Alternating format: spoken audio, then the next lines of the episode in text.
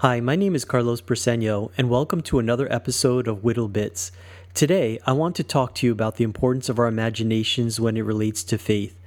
I have no clue as to how old St. Joseph was when he died, nor do I know what he looked like or what words he spoke or wrote. He is a blank slate, but within that slate, I do know some things. My imagination fills in the gaps. My imagination, which is what we humans do to visualize that which we cannot see, tells me some things because I am a man of faith, and I know St. Joseph was as well. Here's how the Bible explains faith it is the realization of what is hoped for and evidence of things not seen. St. Joseph relied on what was hoped for, the coming of a Messiah, and he relied on the evidence of things not seen when he listened to the angel who advised him to marry Mary. Just like I can close my eyes now and my imagination can picture this thunderstorm.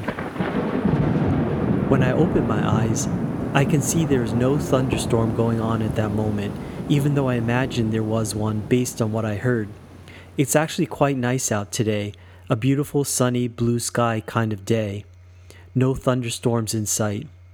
In imagining St. Joseph, I rely on my faith and my faith tells me he was a just man who had many virtues and was a holy role model for his adopted son Jesus.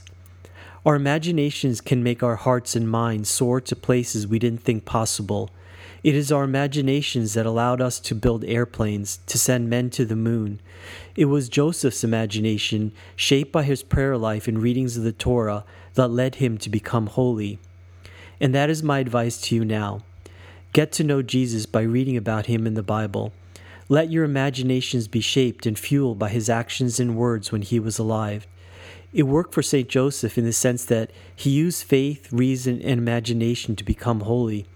In doing so, he discovered the truth that God loves us so much he would send his only Son to die for us.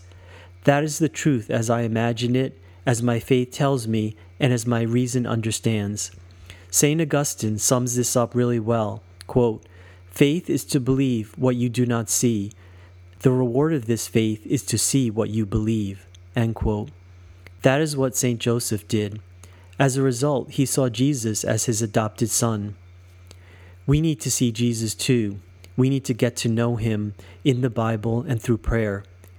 It is the only way to get to know him. St. Joseph, pray for us.